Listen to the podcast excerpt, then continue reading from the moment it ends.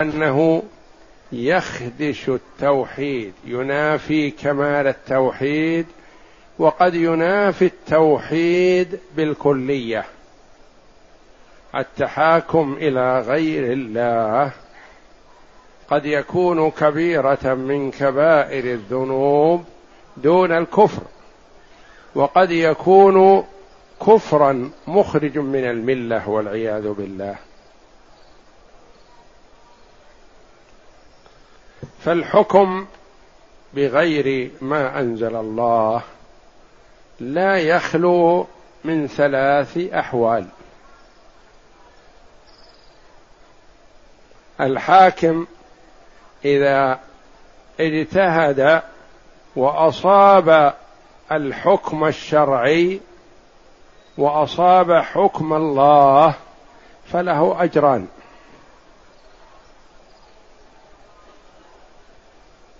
وإذا حكم بغير ما أنزل الله فلا يخلو من ثلاث أحوال.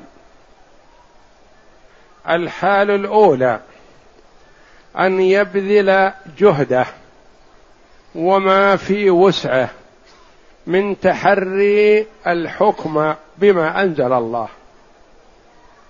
لكنه ما وفق. بذل جهده وبحث وسأل وناقش ثم حكم فكان حكمه خطأ. هذه حال. الحال الثانية أن يحكم بغير ما أنزل الله متعمدا. ويقول أنا مخطئ وهذه كبيرة من كبائر الذنوب لكن أرجو الله أن يغفر لي. أنا مضطر أنا ملزم بهذا وإلا حكم الله أعدل وأصوب وهو الحق لكن مضطر. مجبر بهذا. هذه حال ثانية. الحال الثالثة أن يحكم بغير ما أنزل الله ويقول ما يصلح للناس إلا هذا. وهذا هو العدل. وهذا هو الصواب. حكم الله صعب وصلف ولا يطيقه الناس ونحو ذلك.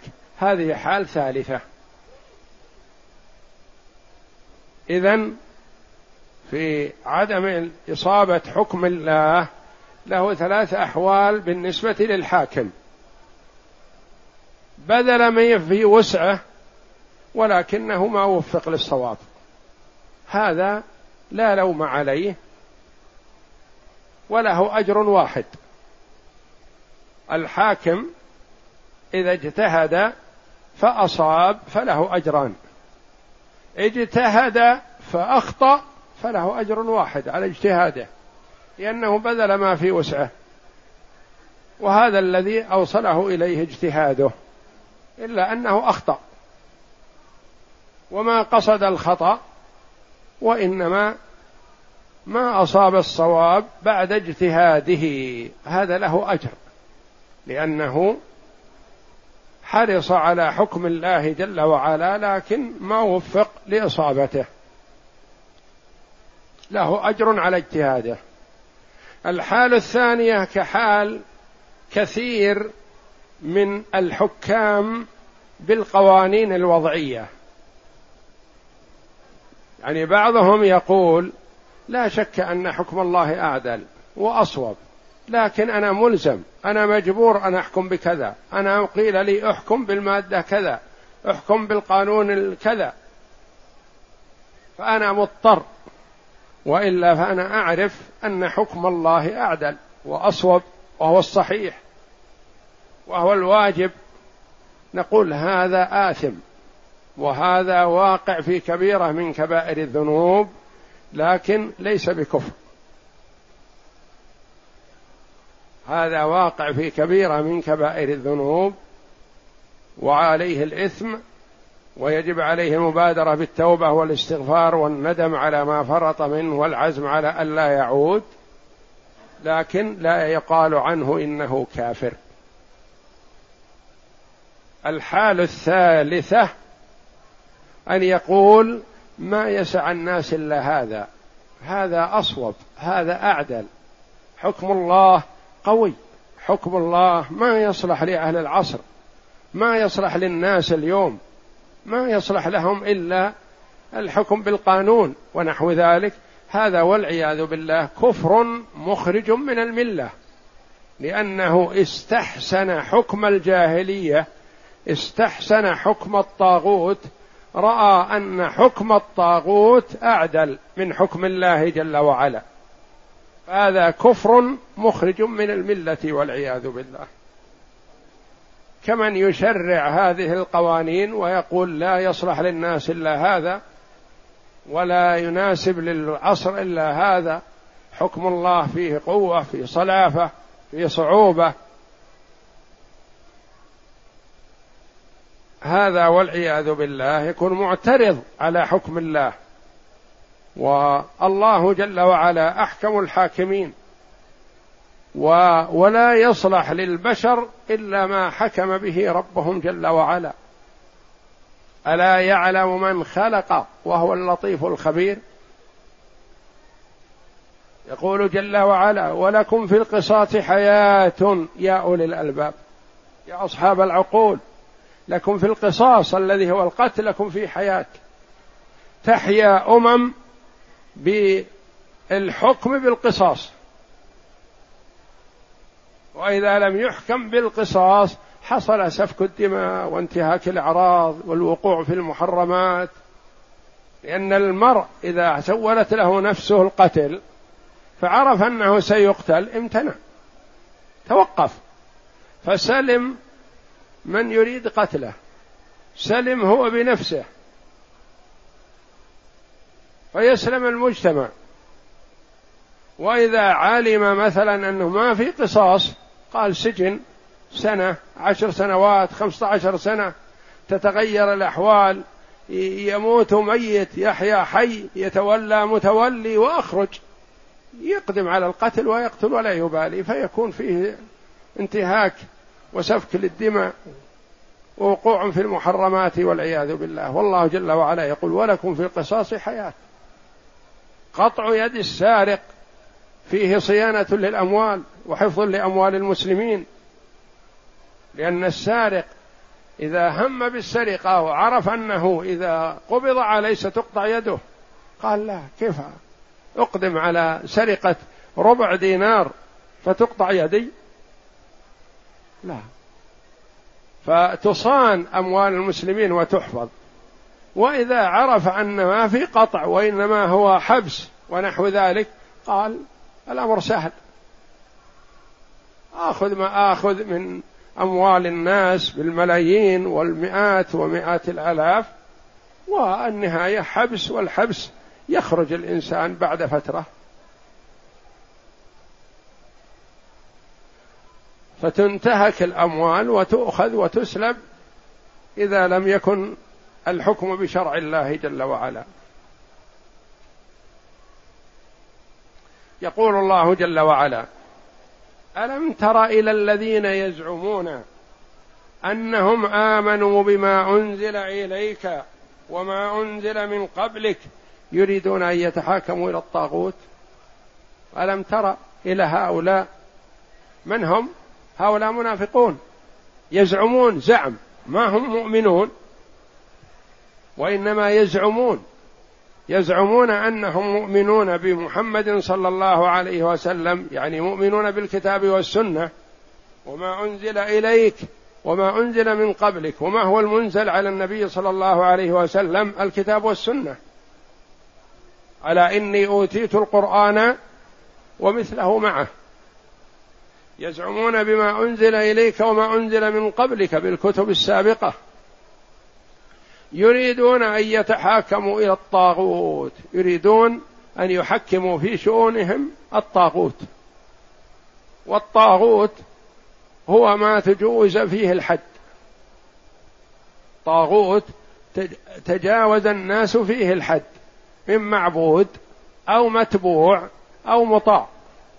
قد يكون معبود يعبد من دون الله وقد لا يكون معبود وإنما هو متبوع.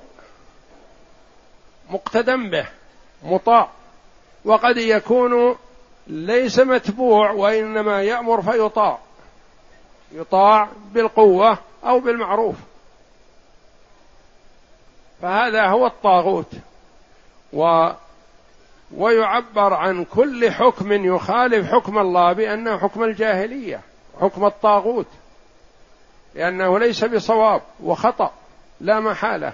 مهما يكون لأنه لا أعلم من الله جل وعلا بما يصلح عباده. ولا أعلم بالله جل وعلا. أحد من الخلق أفضل وأعلم من رسوله صلى الله عليه وسلم فهو المشرع عن ربه. ألم تر إلى الذين يزعمون أنهم آمنوا بما أنزل إليك وما أنزل من قبلك يريدون أن يتحاكموا إلى الطاغوت. الذي قال نريد أن نتحاكم إلى كعب بن الأشرف. اليهودي يقول نريد أن نتحاكم إلى محمد لأنه يعرف أنه عدل ولا يظلم وهو يريد حقه لأنه مظلوم. المنافق الذي يزعم الإسلام ويدعي الإسلام والعياذ بالله يقول لا نريد أن نتحاكم إلى كعب بن الأشرف كبير اليهود. لأنه يعرف أن كعب بن الأشرف إذا أعطاه كذا درهم كذا دينار حكم له.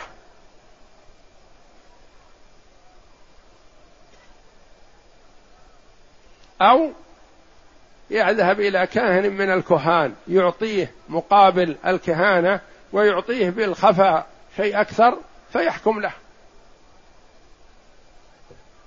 يريدون أن يتحاكموا إلى الطاغوت وقد أمروا أن يكفروا به. واجب على كل مسلم الكفر بالطاغوت. من أركان الإيمان بالله جل وعلا لابد من الكفر بالطاغوت. ما يصلح أن يؤمن بالله ويؤمن بالطاغوت أبدا.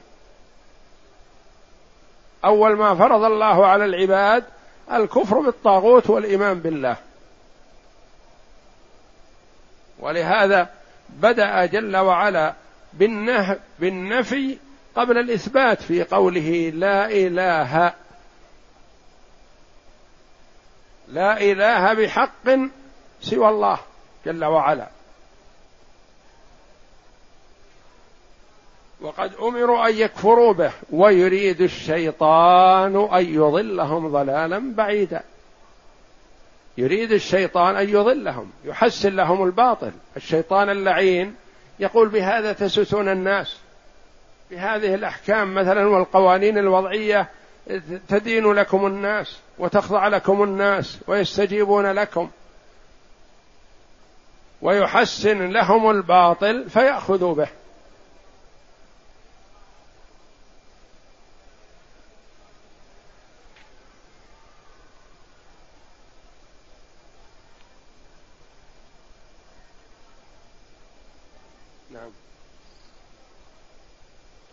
وقوله تعالى وإذا قيل لهم لا تفسدوا في الأرض قالوا إنما نحن مصلحون. يقول الله جل وعلا وإذا قيل لهم قيل للمنافقين وإذا قيل لهم لا تفسدوا في الأرض لأن من الإفساد في الأرض الحكم بغير ما أنزل الله. تطبيق الكتاب والسنة صلاح للعباد والبلاد.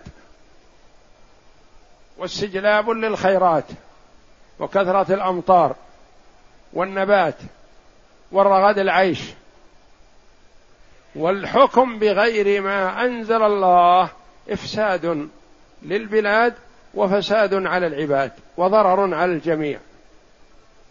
يقول الله جل وعلا وإذا قيل لهم من هم المنافقون؟ وإذا قيل لهم لا تفسدوا في الأرض. الله جل وعلا أصلح العباد والبلاد بالكتاب والسنة بحكم الله ببعثة الرسل وإرسال وإنزال الكتب. هذا صلاح للبلاد وصلاح لأعمال العباد واستقامة للأحوال وتوفر للخيرات وفساد البلاد بالحكم بغير ما أنزل الله. يحصل سفك الدماء يحصل انتهاك الأعراض يحصل الأذى. تمنع الخيرات تكثر الأمراض والأوبئة المضرة بسبب الفساد في الأرض. وإذا قيل لهم يعني قيل للمنافقين لا تفسدوا في الأرض قالوا إنما نحن مصلحون لأنهم انتكست أخلاقهم وفطرهم ورأوا المعروف منكر والمنكر معروف. قالوا نحن نصلح نوفق بين هذا وهذا ولا نأخذ بحكم الله. نعدل الأمور ونقرب وجهات النظر وهكذا. فهم يزعمون أنهم مصلحون وهم مفسدون في الأرض. والله جل وعلا أعلم بما يصلح عباده. والله جل وعلا يقول ظهر الفساد في البر والبحر بما كسبت أيدي الناس. فالفساد في الأرض بالبر والبحر بسبب. سوء عمل العباد والعياذ بالله. نعم. وقوله تعالى ولا تفسدوا في الأرض بعد إصلاحها. وقوله جل وعلا ولا تفسدوا في الأرض بعد إصلاحها. الله جل وعلا أصلح الأمة أصلح العباد وأحوالهم ببعثة محمد صلى الله عليه وسلم. تصلح الأمور إذا ساروا على نهجه صلوات الله وسلامه عليه. فالله جل وعلا ينهى من أراد أن يخرج عن حكم الله جل وعلا في الأرض يقول إن خروجكم هذا فساد في الأرض. والله جل وعلا أصلح الأرض ببعثة الرسل وإنزال الكتب. فمن أراد صرف الناس عن هذا فقد سعى في الإفساد في الأرض. نعم. وقوله تعالى أفحكم الجاهلية يبغون. وقوله جل وعلا أفحكم الجاهلية يبغون.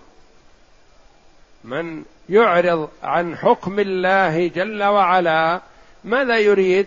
يريد حكم الجاهلية.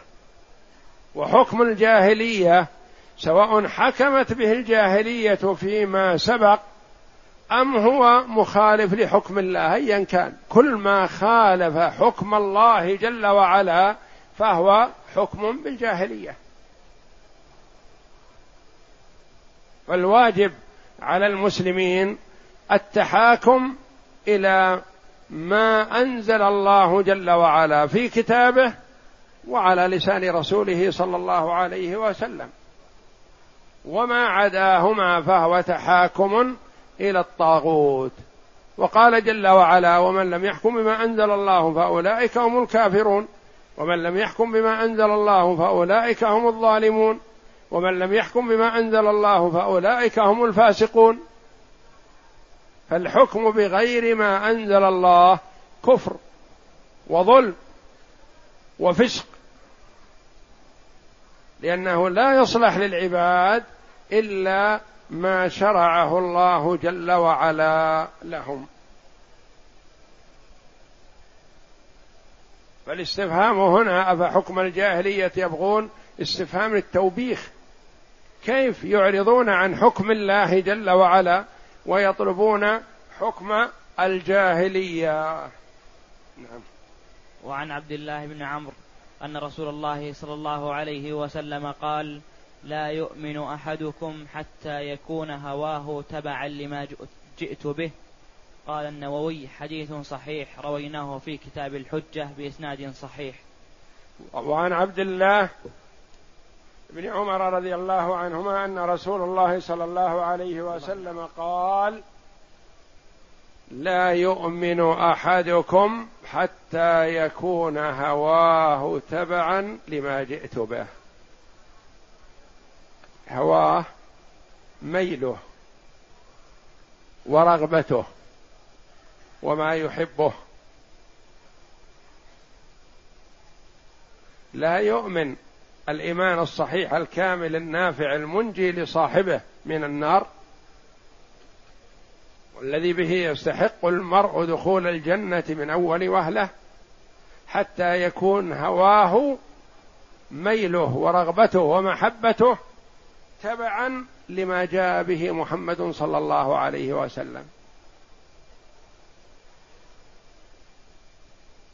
يحب نصر دين الله.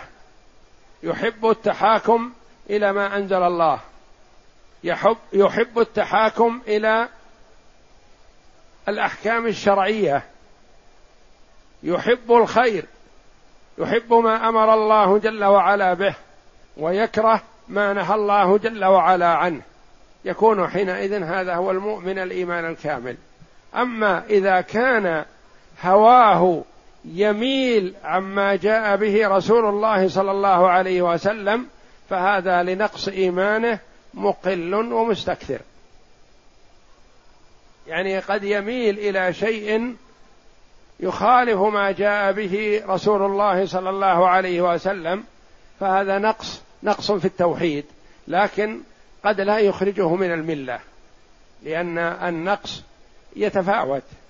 نقص فظيع مخرج من الملة ونقص ينافي الكمال.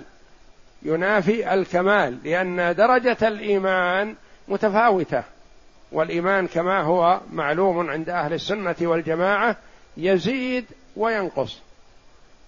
الإيمان يزيد وينقص.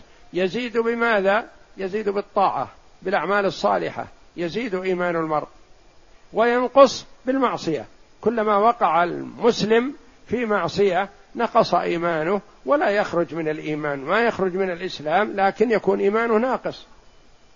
والناس متفاوتون في درجات الإيمان. وكذلك الصحابة رضي الله عنهم. إيمان أبي بكر رضي الله عنه لو وزن بإيمان الأمة لرجح. رضي الله عنه. فالناس متفاوتون بالإيمان فهذا الذي عنده ميل عما جاء به رسول الله صلى الله عليه وسلم يتفاوت بحسب ما عنده من النقص. والإيمان الكامل أن يكون هواه تبع. ما يكون له اختيار. يقال له مثلا هذا حكم الله. يقول مقبول. هذه سنة رسول الله صلى الله عليه وسلم على العين والرأس. ما يقول لا يا أخي ابحث لنا عن شيء أخف من هذا ابحث لنا عن شيء يخالف هذا هذا ألطف من هذا ونحو ذلك. هذا نقص في التوحيد. ولا يقال إنه بهذا خرج من الإسلام وإنما نقص إيمانه. نعم وقال الشعبي كان بين رجل من المنافقين ورجل من اليهود خصومة. فقال اليهودي نتحاكم إلى محمد. عرف أنه لا يأخذ الرشوة. وقال المنافق نتحاكم إلى اليهود لعلمه أنهم يأخذون الرشوة. فاتفقا على أن يأتي كاهنا في جهينة فيتحاكم إليه. فنزلت ألم تر إلى الذين يزعمون الآية؟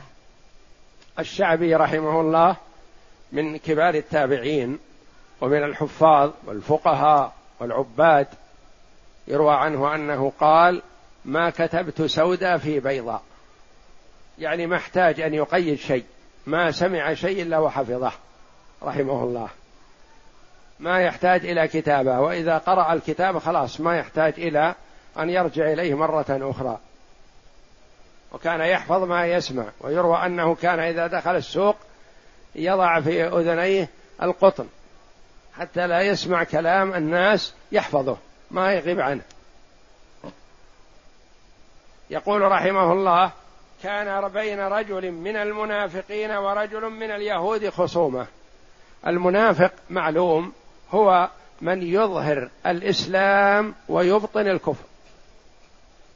والنفاق نوعان نفاق اعتقادي ونفاق عملي. والنفاق الاعتقادي مخرج من الملة والعياذ بالله وهو الذي توعد الله جل وعلا عليه أهله بالدرك الأسفل من النار. إن المنافقين في الدرك الأسفل من النار.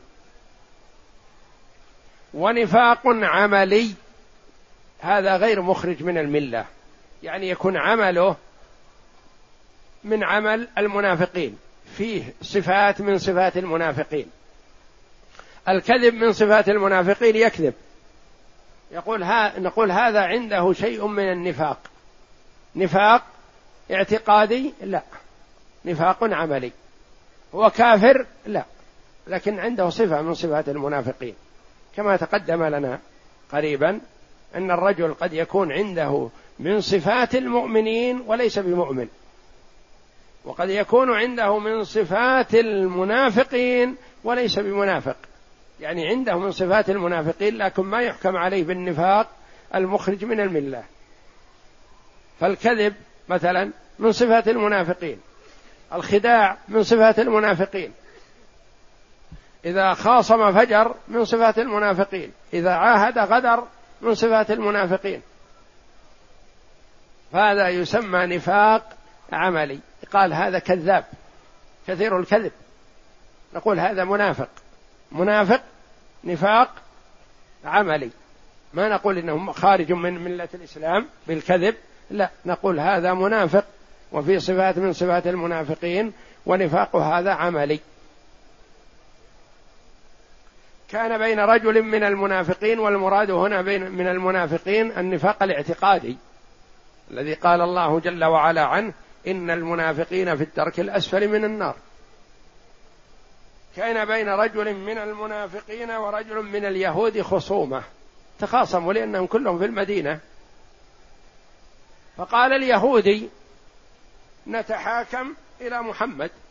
هو ما يقول إلى رسول الله لأنه ما يعترف بالرسالة. لو اعترف بالرسالة أسلم وآمن. لكنه يعرف أن محمد عليه الصلاة والسلام عدل لا يظلم ولا يجور ولا يميل في حكمه. فهو يريد هذا. عرف أنه لا يأخذ الرشوة. وقال المنافق الذي يدعي الإسلام قال لا نتحاكم إلى اليهود أو إلى كعب بن الأشرف. نتحاكم إلى واحد من اليهود. كأنه يقول لا نريد أن نتحاكم إلى واحد من جماعتك. لأجل أن يعطيه من الرشوة فيحكم له. لعلمه أنهم يأخذون الرشوة. فاتفقا يعني تراضيا في النهاية على أن يأتي كاهنا في جهينة. الكاهن هو من يدعي علم الغيب ويخبر عن المغيبات على سبيل التخرص والتخمين وما توحيه إليه الشياطين وقد يصيب واحدة من مئة. فتحاكم إليه فنزلت ألم تر إلى الذين يزعمون أنهم آمنوا؟ يعني المنافق هذا يزعم زعم ولا ليس بصحيح؟ ليس بمؤمن. فهو يزعم الإيمان وليس بمؤمن. نعم. وقيل نزلت في رجلين اختصما فقال أحدهما نترافع إلى النبي صلى الله عليه وسلم وقال الآخر إلى كعب بن الأشرف ثم ترافع إلى عمر فذكر له ذلك فذكر له أحدهما القصة فقال للذي لم يرضى برسول الله صلى الله عليه وسلم أكل أكذلك؟ قال نعم فضربه فضربه بالسيف فقتله. وقيل هذه الآية الكريمة نزلت في رجلين اختصما ويقول العلماء رحمهم الله العبرة بعموم اللفظ لا بخصوص السبب. معنى هالكلام هذا أن الآية قد تنزل في سبب فتكون هذه الآية عامة في كل من درج تحتها سواء نزلت من أجله أو اندرج تحتها ولم تنزل من أجله. فالعبرة بعموم اللفظ يعني كل من أراد أن يتحاكم إلى غير ما أنزل الله فهو داخل ضمن هذه الآية. وقيل نزلت في رجلين اختصما. اثنان اختصما ايا كان. مسلمين أو منافقين أو مسلم ويهودي أو منافق ويهودي اختصما. فقال أحدهما نترافع إلى النبي صلى الله عليه وسلم. يدل السياق على أن هم مسلمين لأنهم يعترفون بنبوة محمد صلى الله عليه وسلم. ما قالوا مثل الحديث الأول؟ قالوا نتحاكم إلى محمد قال نتحاكم إلى النبي صلى الله عليه وسلم.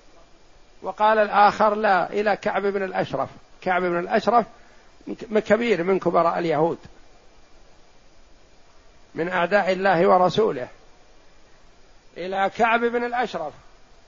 ثم بعد هذا تراضيا واتفقا على أن يتحاكما إلى عمر رضي الله عنه.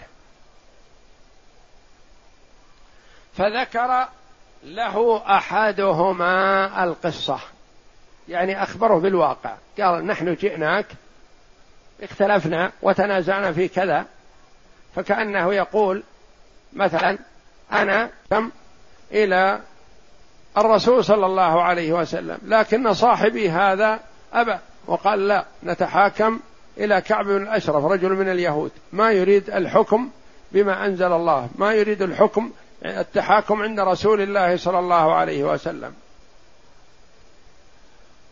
ثم بعد ذلك اتفقنا على أن نأتي إليك. كأنه يريد أن يتقرب إليه. بهذا أنه يعني اختار حكمه على حكم رسول الله صلى الله عليه وسلم سواء كان هو المختار في الأول أو يريد أن يوضح له القصة. فالتفت عمر إلى الآخر فقال هكذا؟ يعني صحيح أنك أردت التحاكم إلى كعب بن الأشرف؟ يعني يريد أن يأخذ منه من نفسه من نطقه لا يكون من خصمه كذب عليه. فقال عمر رضي الله عنه أكذلك؟ الأمر يعني يقوله للذي يريد التحاكم إلى كعب بن أشرف. قال نعم. أفصح عما في نفسه. قال نعم أنا طلبت التحاكم إلى كعب بن أشرف ثم تراضينا على أن نأتي إليك. فقال اجلسا مكانكم. فدخل رضي الله عنه وأحضر سيفه متقلدا ثم قطع رقبته.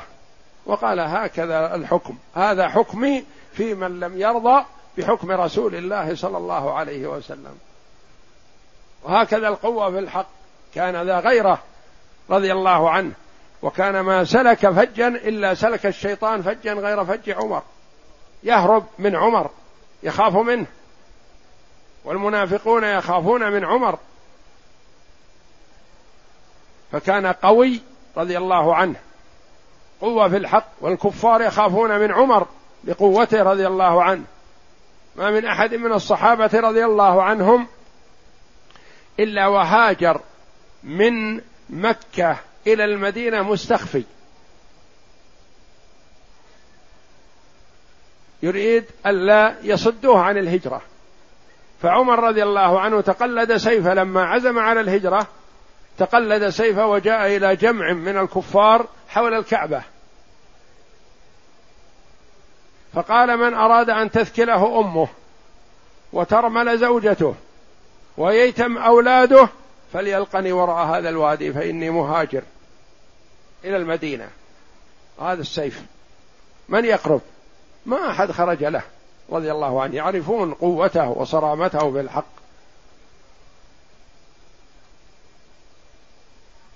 سماه رسول الله صلى الله عليه وسلم الفاروق. فرق الله به بين الحق والباطل.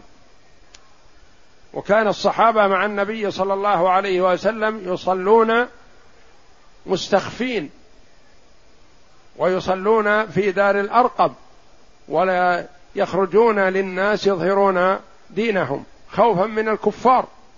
فلما أسلم عمر رضي الله عنه قال لما؟ لما هذا؟ من أراد الهلاك فليقرب منا. نخرج نصلي في المسجد. نصلي حول الكعبة. فيتقلد سيفه رضي الله عنه ويكون في جانب وحمزة بن عبد المطلب رضي الله عنه سيد الشهداء في الجانب الآخر في الطرف الثاني من الصف ويخرجون. فقد فرق الله جل وعلا به بين الحق والباطل وسمي الفاروق رضي الله عنه. فهو لقب له الفاروق رضي الله عنه. وهو شديد الغيرة وقوي الغيرة وقوي الشخصية رضي الله عنه.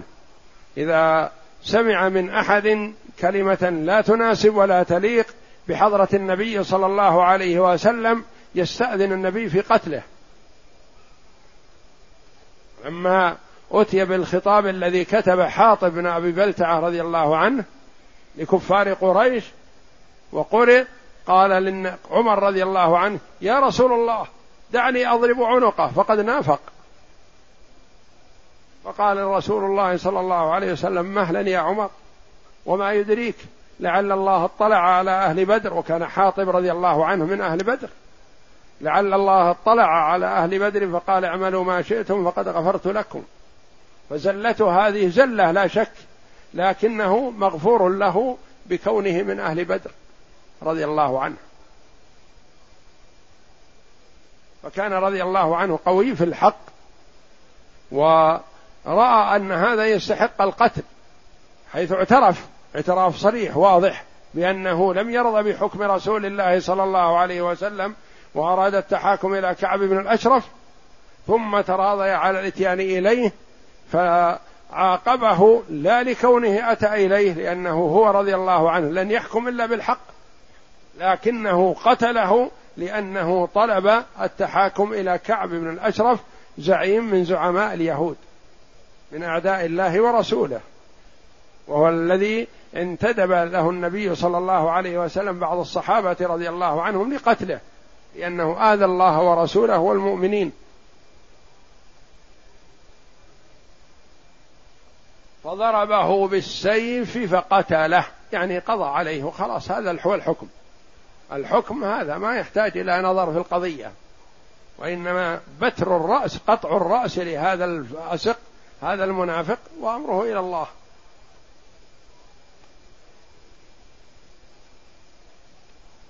فيفهم من هذا أن التحاكم إلى غير ما أنزل الله موجب للقتل ويستحق صاحبه القتل.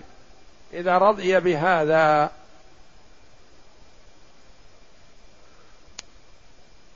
ويفهم من هذا أن ما عليه كثير من الناس في البلاد التي تنتسب إلى الإسلام وتحكم بالقوانين الوضعية أن هذا كفر وضلال. وخروج عن ملة الإسلام إذا استحسنوا هذه القوانين وخاصة من يشرعها ويأمر بها. وأما من ألزم بالحكم بها فهذا كبيرة من كبائر الذنوب ولا يعتبر خروج من الإسلام لأنه غير مقتنع بها وإنما هو مخطئ. وكان الواجب عليه أن لا يقبل ولا يحكم ويتخلى عن الحكم. يعني المرء إذا ألزم بأن يحكم بغير ما أنزل الله ما يقول أنا معذور. لا ليس بمعذور. بل يجب عليه أن يحكم بما أنزل الله وإلا يتخلى. فلذا قيل عنه إنه كبيرة من كبائر الذنوب وهو ولا يعتبر خارج عن ملة الإسلام لأنه غير مقتنع وغير راض بهذا. والله أعلم. وصلى الله وسلم وبارك على عبده ورسول نبينا محمد وعلى آله وصحبه أجمعين.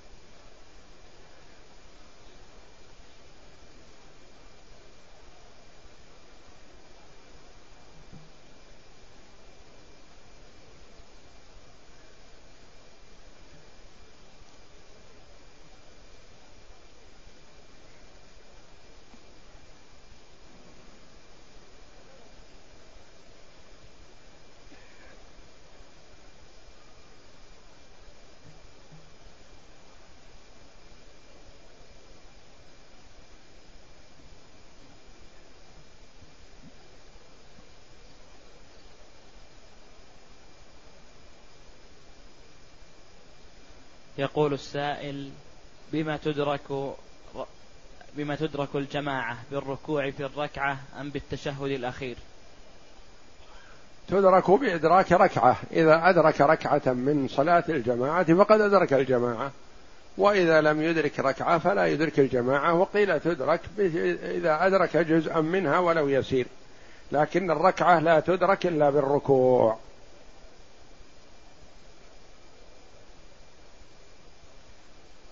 يقول السائل شخص طلق امرأة امرأة لم يعقد عليها إلا أنه خطبها. ما لها طلاق هذه؟ خطبة ما ملكها ولا صارت في عصمته حتى يطلقها. مثل ما لو طلق امرأة من الجيران ما يقع عليها طلاق. هو الطلاق بعد العقد. إذا عقد على المرأة من حقها أن يمسكها أو يطلقها. وأما امرأة خطبها وتركها فهذا يعتبر ترك ولا يعتبر ولا يقال طلق حتى تتزوج غيرك.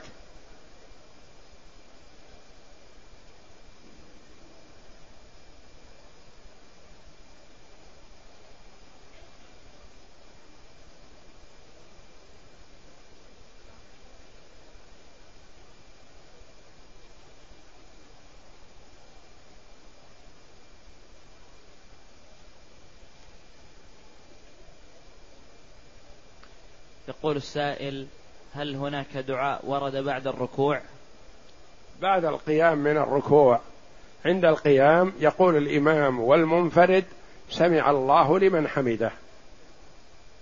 ويقول المأموم وكذلك الإمام والمنفرد بعدما يقول سمع الله لمن حمده يقول ربنا ولك الحمد حمدا كثيرا طيبا مباركا فيه ملء السماوات وملء الأرض وملء ما شئت من شيء بعد. يقول ربنا ولك الحمد هذا هو الواجب. وإذا قال حمدا كثيرا طيبا مباركا فيه ملء السماوات وملء الأرض وملء ما شئت من شيء بعد. أحق ما قال العبد وكلنا لك عبد لا مانع لما أعطيت ولا معطي لما منعت ولا ينفع ذا الجد منك الجد. فحسن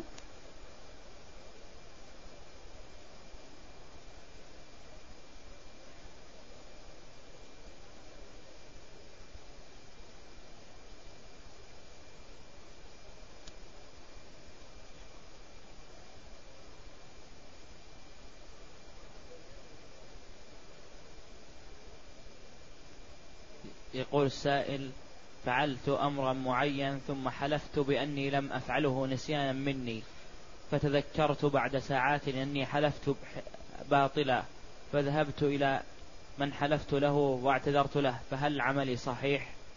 نعم عملك صحيح ولا إثم عليك إن شاء الله ما دمت حلفت ناسيا لفعلك ثم تذكرت أن حلفك هذا في غير محله وغير صحيح فاعتذرت لمن حلفت له وتراجعت واستغفرت عما فعلت فلا إثم عليك إن شاء الله.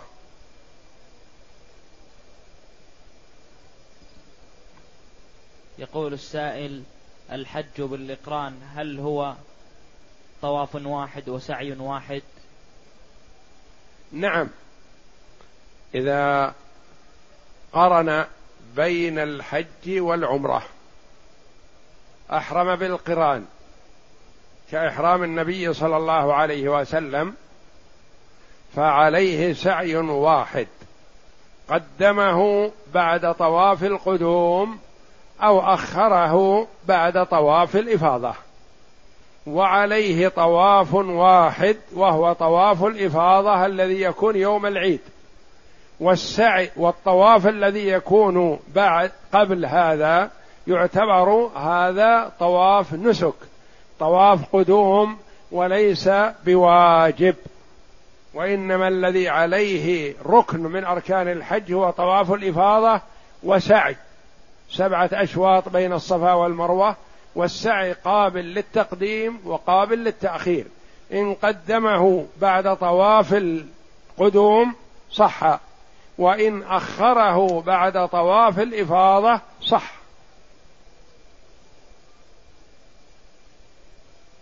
يقول السائل من كان يرغب في الجلوس في بالمسجد بعد صلاة الفجر حتى شروق الشمس لينال الأجر؟ هل يلزمه عدم التحرك من مكان مصلاه أم يمكنه التحرك في محيطه؟ ما يظهر لي والله أعلم أنه يلزمه أن يبقى في مكانه لا يتحرك. لأنه جلس في مصلاه يعني في المكان الذي صلى فيه جلس في المسجد. في المسجد قام إلى حلق العلم حسن. قام للطواف يعتبر في المسجد ما خرج من مصلاه فهو في مصلاه ولم آه، يرد فيما أعلم أنه يلزمه أن يبقى في مكانه فلا يتحرك.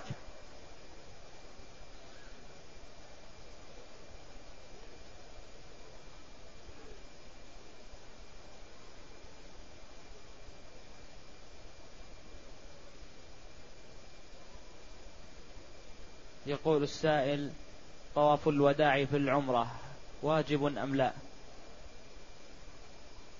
محل خلاف بين العلماء رحمهم الله.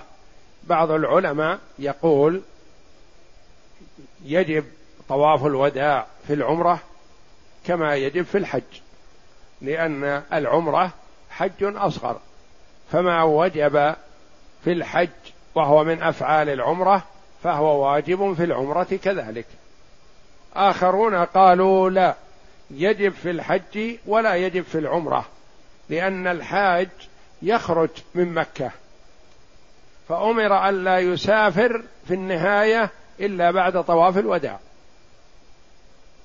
بخلاف المعتمر فالمعتمر يؤدي عمرته وهو في مكة. متى ما أراد أن يسافر خرج من مكة. فالمسألة فيها خلاف.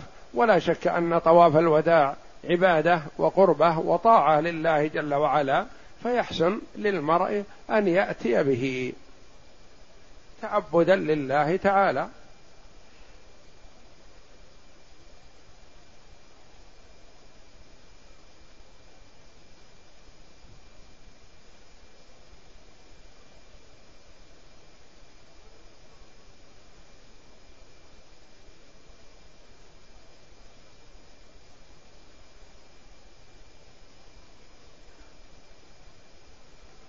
يقول السائل أنا مقيم في مكة أريد العمرة في شهر الحج هل يجوز وهل علي شيء؟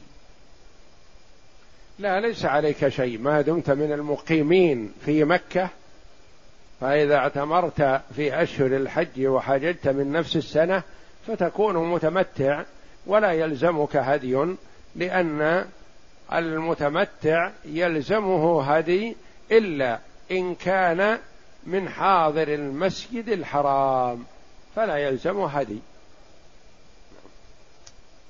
يقول السائل أنا مقيم في مكة هل يجوز نية الطواف لابني وهو في البلد؟ ما يحسن هذا لأن هذا محل خلاف. بعض العلماء يرى أو كثير من العلماء يرى أنه ما يسوغ أن تطوف عن الغير لأنه ما ورد. وبعضهم يرى أن العمل الصالح إذا عملته وجعلت ثوابه لغيرك نفع.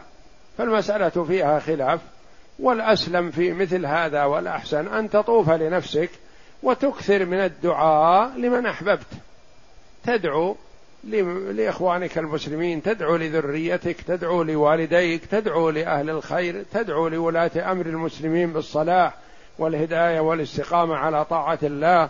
وتحكيم كتاب الله وسنة نبيه صلى الله عليه وسلم تدعو للمضطهدين من المسلمين تدعو للمحاربين من المسلمين تدعو للمظلومين تدعو لكل من شئت من إخوانك المسلمين.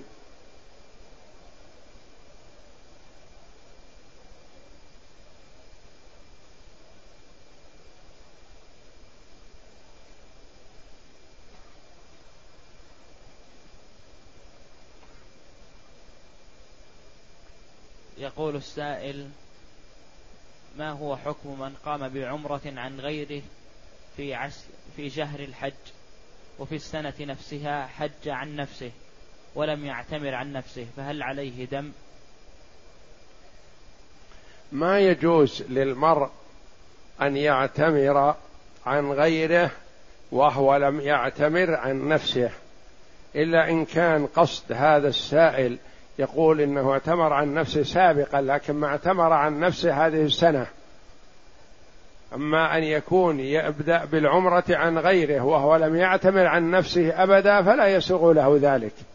بل أولا يبدأ بنفسه يعتمر عن نفسه ثم يعتمر عن غيره في متى شاء مستقبلا. وإذا كان مقيم بمكة واعتمر عن نفسه أو عن غيره ثم حج من نفس السنة فهو يعتبر متمتع لكن لا يلزمه هدي كما سبق.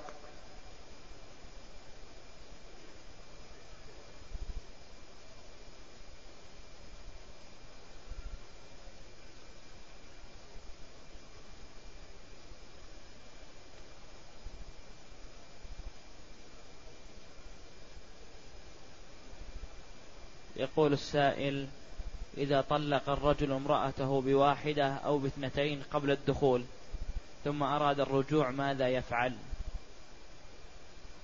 إذا طلق المرء زوجته طلقة واحدة قبل الدخول بانت منه فليس له رجعة عليها ما يبقى له رجعة لأن الطلاق قبل الدخول لا عدة للمرأة متى ما أوقع عليها الطلاق وقع ولا رجعة لأنه لا عدة لها.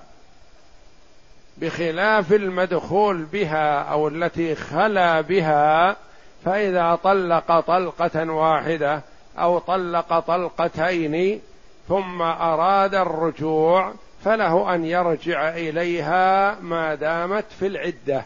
بشرط أن يكون الطلاق رجعي يعني ليس ببائن وقد يكون بائن وهو بواحدة كأن يطلق على عوض. إذا طلق على عوض فيعتبر الطلاق بائن ولو بطلقة واحدة. أما إذا كان بدون عوض فطلق طلقة أو طلق طلقتين فله حق الرجوع عليها ما دامت في العدة. أما غير المدخول بها ولا خلا بها فليس لها عدة. هذه ليس لها عدة فإذا طلقها بانت منه وإذا أراد الرجوع إليها فبعقد ومهر جديدين. يعني زواج جديد يكون خاطب من الخطاب. مثلا خطب امرأة وعقد عليها ولم يدخل بها ولم يخلو بها فطلقها الظهر مثلا. أراد أن يراجع العصر. نقول لا أنت خاطب من الخطاب. فيخطب إن وافقوا له عقدوا له وإلا رفضوه.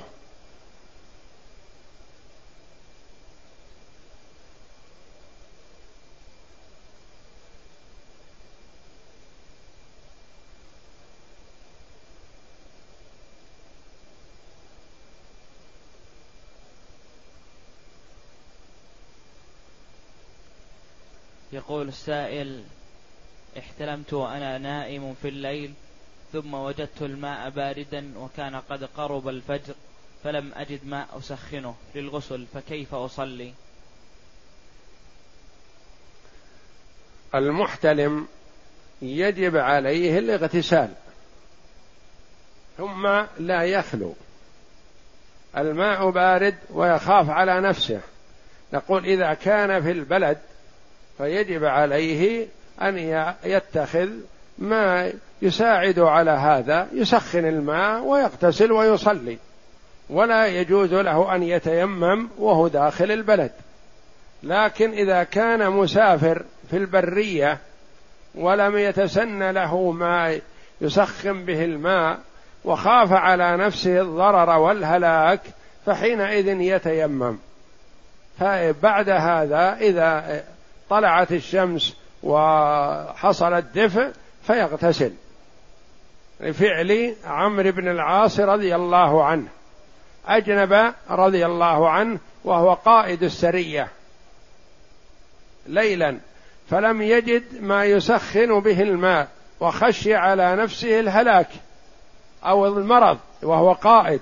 وبمرضه يتاثر تتأثر يتأثر الجيش كله. فتيمم رضي الله عنه وصلى بأصحابه.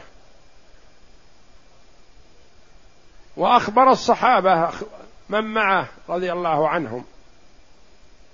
فلما قدموا على النبي صلى الله عليه وسلم أخبروه وقالوا عمرو بن العاص صلى بنا بالتيمم وهو جنب فقال له النبي صلى الله عليه وسلم يا عمرو صليت بأصحابك وأنت جنب قال يا رسول الله ذكرت قول الله تعالى ولا تقتلوا أنفسكم إن الله كان بكم رحيما فتيممت وصليت. فضحك النبي صلى الله عليه وسلم من حسن استنباطه رضي الله عنه للآية وأقره على ذلك. قال العلماء تختلف الوضع عمن كان داخل البلد ومن كان خارج. فمن كان داخل البلد فعنده الوسائل يسخن الماء ويغتسل. ومن كان خارج البلد وليس عنده ما يسخن به الماء ويخاف على نفسه الهلاك أو الضرر فيتيمم ويصلي ثم إذا استطاع استعمال الماء وجب عليه الاغتسال.